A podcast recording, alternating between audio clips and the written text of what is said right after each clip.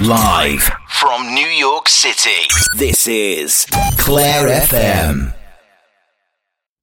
Welcome to Claire FM. My name is Perry Wakasuki, and I'm going to be your host for today. So, what we got going on right now is a collection of songs that I think best represent our relationship. And as your host, I'm going to take you through each song and talk about the different memories and stuff we had together and two whole years. Yes, I hear it's a very, very special two years together with Claire having my favorite person in the world.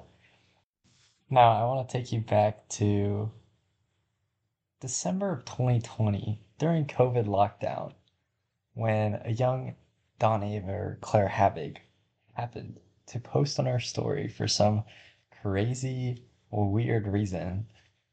Does anyone want to play Valorant? And uh, I was, I saw that. I was like, oh, should I respond? Like, is this my shot? And I was like, I don't know. I almost didn't respond because I was like so scared, so nervous of like texting. So I was like talking to Jacob and Colson. They were like, yeah, do it, do it, do it. Like, this is your chance. I was like, fine, fine, I'll do it. So I slid in with the cleanest pickup line of all time Phantom or Vandal? Oh, this fucking fucking Riz off the charts, man. And I think at the time I was Phantom Gang. That changed, but anyway, it worked apparently because then you started texting me. So I I remember the first time we kind of texted a little bit, but we never actually played together.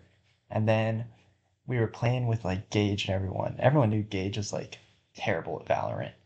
He's like got the earthquake hand. He's it's Gage is so funny. But we were playing and we are like, okay, we're gonna do a death match, and the loser has to text Claire to get on. And of course, it was Gage at the end of it, and he's like, guys, it's not fair, it's dumb. But yeah, Gage is just bad at Valorant.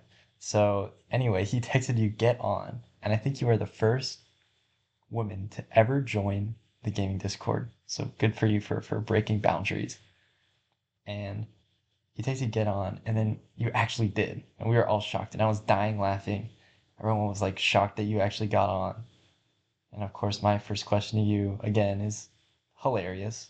Uh, what are your thoughts on abortion? I think you were like, you were so embarrassed. Oh my goodness, it was so funny. It was absolutely worth it. One million percent worth it. But I don't know why. Somehow you sticked around and kept playing Valorant with us. I remember did like a 1v1. You had like, you bought like an Odin. We're just spraying with the Odin. We're like, what are you doing? But it's fine. It's fine kept playing Valorant, it was wonderful. Um, so that's where things started off with us. I remember. So the songs we're gonna play today are. Um, I remember I don't know if you were like trying to impress me or something. I remember I getting a text from you like midnight, being like, "Uh, what what's your three favorite songs?" And I don't know. I think I gave you the songs, and you're like, "Oh yeah, no, those are great songs." I think you were just pretending. I think you must have been pretending. Um, so the songs we have today are Notorious Good People, Notoriously Good People, Rex Orange County, Kanye West. It's a little, a little dicey that well, the first songs we listened to together were uh, Kanye and Rex Orange County. But I guess Rex Orange County be the case. I don't know. So I have Best Friend by Rex Orange County, Bound 2 by Kanye West, and Pink and White by Frank Ocean. Did you actually like these songs when we started dating? I have no idea, but you said you did. So hopefully you enjoyed these songs I have for you to remember like the very, very start of our relationship.